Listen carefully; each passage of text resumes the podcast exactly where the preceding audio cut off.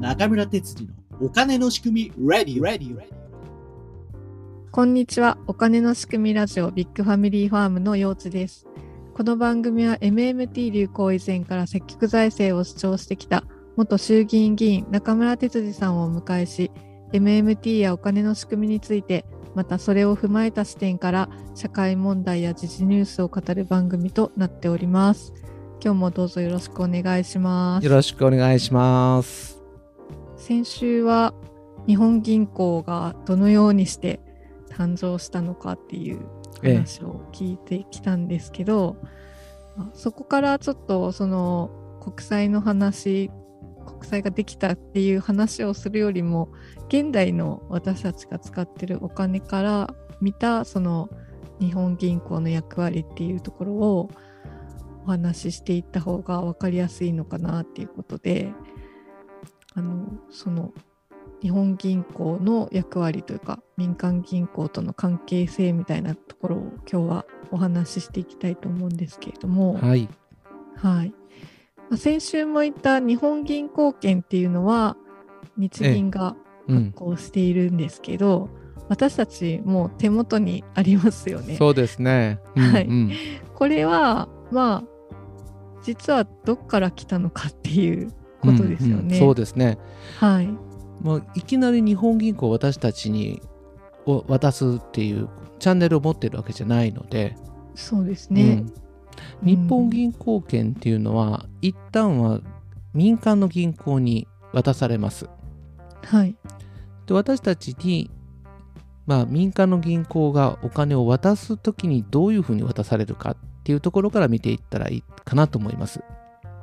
はい、ローチさん、あの、現金が必要な時ってどうされますか えー銀行の預金をひ引き出します ね。引き出しますよね。 はい、まさにそこがい一番あの最初の時点で、どんなお金もうん、自分が持っている銀行預金を引き出すという形から生まれるんです。うん、世の中に出てくる時には必ず自分の銀行預金を引き出す形でお金が出てくるという形になります。はい、まあ、あの、いきなりなんかあのお金を貸すという形で現金が出てくることもまあありますけれども、まあ、基本的に預金が先でそれを引き出すという形になっています。それと同じように私たちが持っている現金というのは最初は民間銀行が持ってたお金になるので、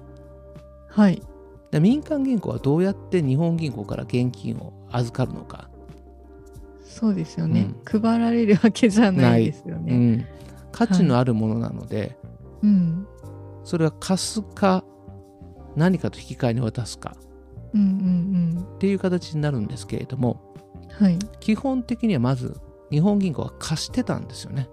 うん。最初に民間銀行ができた時は、はい何も資産とかないうんので、うん、日本銀行からまず借りるんですか。借りるんですね。なるほど。で借りる時にですよはい。その現金でそれじゃあ銀行同士取引するのかってそれも大変でしょそうですよね。銀行同士で現金やり合ってたらもうすごすいごい大変じゃないですか。危険な感じがしますね。うんうんうんはい。いやそうしたら遠隔地にまあお金を送るときにですようんそれぞれの銀行が、まあ、こっちの銀行で入あの A さんがあのある銀行で入金をして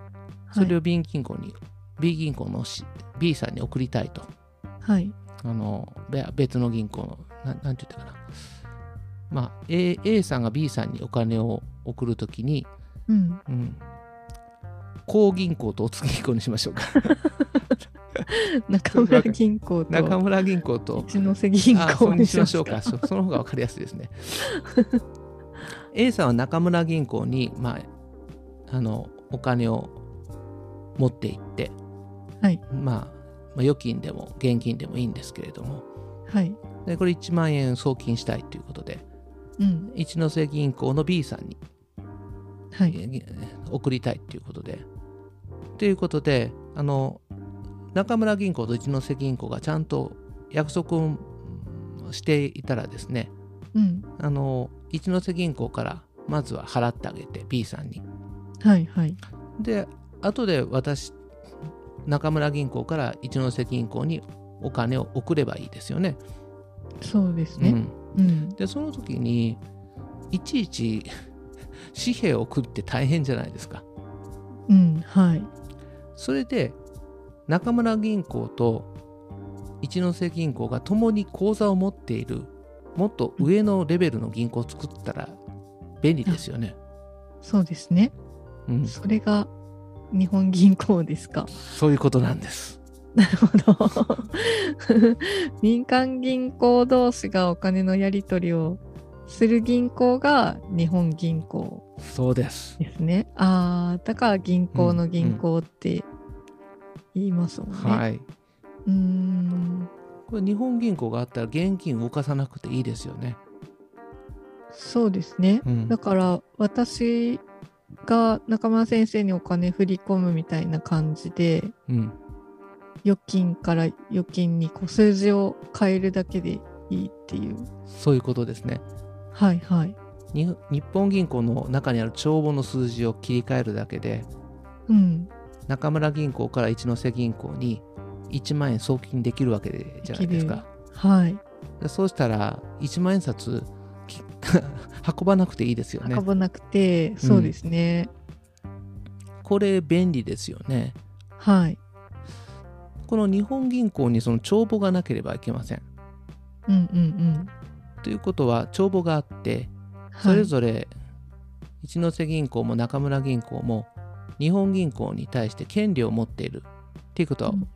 表す必要がありますよね。はい。で私が例えば日本銀行に10万円持っているっていう記録があってうんうん、そこから1万円を一ノ瀬銀行にまあ渡すとはい。いうことになったら一ノ瀬銀行の口座が1万円増えてで、中村銀行が10万円から9万円に減るとうんうん。そういうふうにしたらいいじゃないですか。はい。でここで使われる概念が預金っていう概念なんですうん。だから私たち私も10万円日本銀行に預けているというそういう考え方を取るということですねはいはい。そうしたら1万円の日本銀行に預けている預金預金これを日本銀行当座預金と呼びましょうとうんうん。で日本銀行当座預金10万円持ってる分の1万円を一ノ瀬銀行にうん、送金すると、送金するといっても、一ノ瀬銀行の日本銀行当座預金が1万円増えるだけっていう、そうですね、うん書き換え数字を書き換えるだけそうですそうでですすよね。うんなるほど。そうしたら安全にお金が送れることになりますうん実際に物を送らなくても数字の書き換えだけでお金のやり取りがはいできるってことですよね。その帳簿のことを日本銀行当座預金って言うんですね。そうですうん、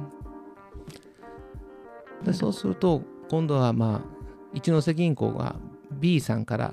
お金引き出された時に1万円必要になってくるとはいでそうするとその1万円ははいあの一ノ瀬銀行にちの近くにある日本銀行のうん視点から引き出すことができるということになります。はいはいありますねなんかうん、各地に佐賀とか長崎にも ありま支す店でしょがありますよね。うんううんんうんうん。そこここにに現金とこうかえ現現金引き出しに行くわけですかそうですそ銀行はうです、ああなるほど。私たちと一緒なんですね。そうなんです ね。それが2段階になってるっていう。うんああなるほど。ということそういうことなんですよ。うーんうんあれでしょなんか銀行が3時までで窓口が閉まっちゃうっていうのもその一日の私たち民間人とか民間企業のお金のやり取りを3時以降に計算してで日本銀行のその当座預金でやったり取ったりみたいな ことをやってるっていう話でしたっうけ、んうんうんうんまあ、今は24時間あうのん送金ができるようになったんですけれどもはい。もともとはですね9時から3時まで銀行の営業時間って9時から3時までだったじゃないですか。そうですうね。ん、それはな、今でもそうですよね。まあ、りそな銀行なんかはねあ遅くまでやってたりもするんですけれども。ああ、そうなんですうね。ん、でもまあ3時までっていうところが多いうん。それはななぜなのかということで、まあ、今はそこは因果あの関係は切れてるんですけれどもうん。あ、のもともとは9時から3時まで銀行間送金のデータが1箇所に集められてですねはいはい。でその決済を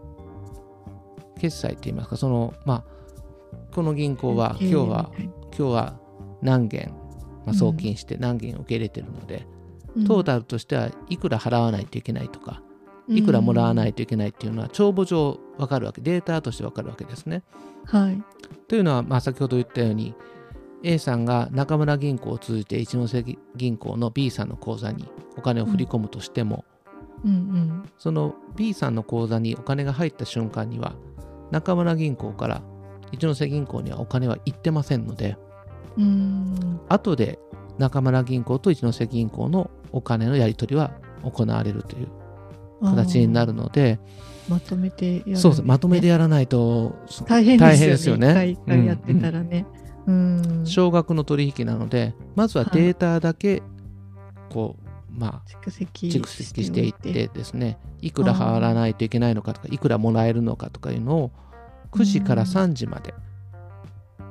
集計して集計するんですね。あー毎年500毎毎日500万件から800万件ぐらいの銀行送金ありますの で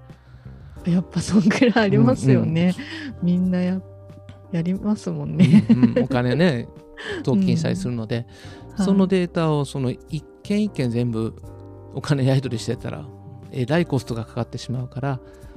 まずずはコンピューターで集計をしてはいはい今日は中村銀行は多分100億円払わないといけないとうん今日は一ノ瀬銀行は50億円もらえるとか、うんうんそういう形で集計されるわけです。なるほどその集計されたデータが4時15分に日本銀行にデータとして送られます。ああ結構決まってるんですねそうですね、決まってるんですね。はい。その時間はうんそしてそのデータを元にしてうん中村銀行は自分の日本銀行当座預金から100億円引かれてしまうと。うんそして一ノ瀬銀行は50億円、まあ、振り込まれると。はいはい、はい、そういうふうな形でお金のやり取りがされるという、そういう仕組みになってるんです。なるほどだからそれを現金でいちいち500億円うんうん当てることは不可能だか不ら、可能うん数字で集計してや一気にガーッとやっとるって感じそうういうことですね。あだから今はまあ話したように結局お金の流れっていうのはー現金で流れてるわけじゃなくて、はい、はい、預金で流れてるっていうことですねうんなるほどここがお金の仕組みを理解するときに一番最初におあのりなんていうか あうっと思うハードルですそうね。なんとなく預金預金で支払うんだけどそれがおお金っていう感覚がうん、ないっていうのはありますよね。そうですね。うんやっぱりその形物形になっているあの紙幣 とか、はいでそもっちの方がなんうかんうん価値がある感じしますよ感じね。がしますもんね。子供の時なんか紙幣なんておもちゃみたいな感じで100円玉が一番強いとかね500円玉が一番強いと100か円玉が大きい、ね、コインだから、うんうん重たいし、なんか嬉しいうん気がしてましたおね。年玉も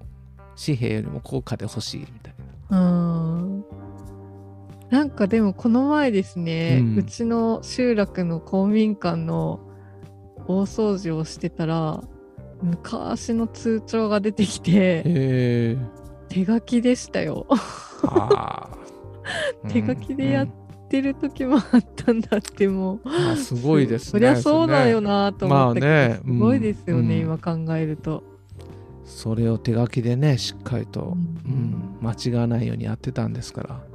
すご違いうこともあったんだろうなあと思っそうてであったでしょうね。ねえ ええういやん、ーでもねそうやって便利な機能っていうかよく人間すごい発明ししましたよね。すごいですねこれはお金の発明ってすごいなと思いますうね。んうん、あれ銀行のシステムというか預金というものができなかったら生まれなかったらこんなに経済うん発展してないですもんね。そうですよね。ううん、このお金を遠隔地まで運べるそれも物理的に運ぶんじゃなくて、データとして運んでそれをきちっと運ぶという形にすることができる銀行というシステムを作ったってことがすごいですね。すごいですね。それがやっぱりこう文明が一気にうんうんこう開花していく 重要なねうん、あの要素になったってことだ発見だっね。たんですよねうえうんんいやー本当なんかお金の仕組みというかお金の機能とか勉強するのってすごい面白いなと思って、うんうん人間のすごい発明なんでまたもう少しねお金の基基本的な仕組みを詳しく来週も聞いていきたいと思います。はい今日はこのところでありがとうございました。ありがとうございました。最後までご視聴ありがとうございました感想やご意見ご質問こんなテーマで話してほしいというリクエストなどお便り専用フォームを概要欄に載せていますのでそちらからお寄せください毎月お金の仕組み Zoom 勉強会を開催しています参加は無料ですどなたでもお気軽にご参加くださいスケジュールは中村哲司さんのツイッターでツイートしております。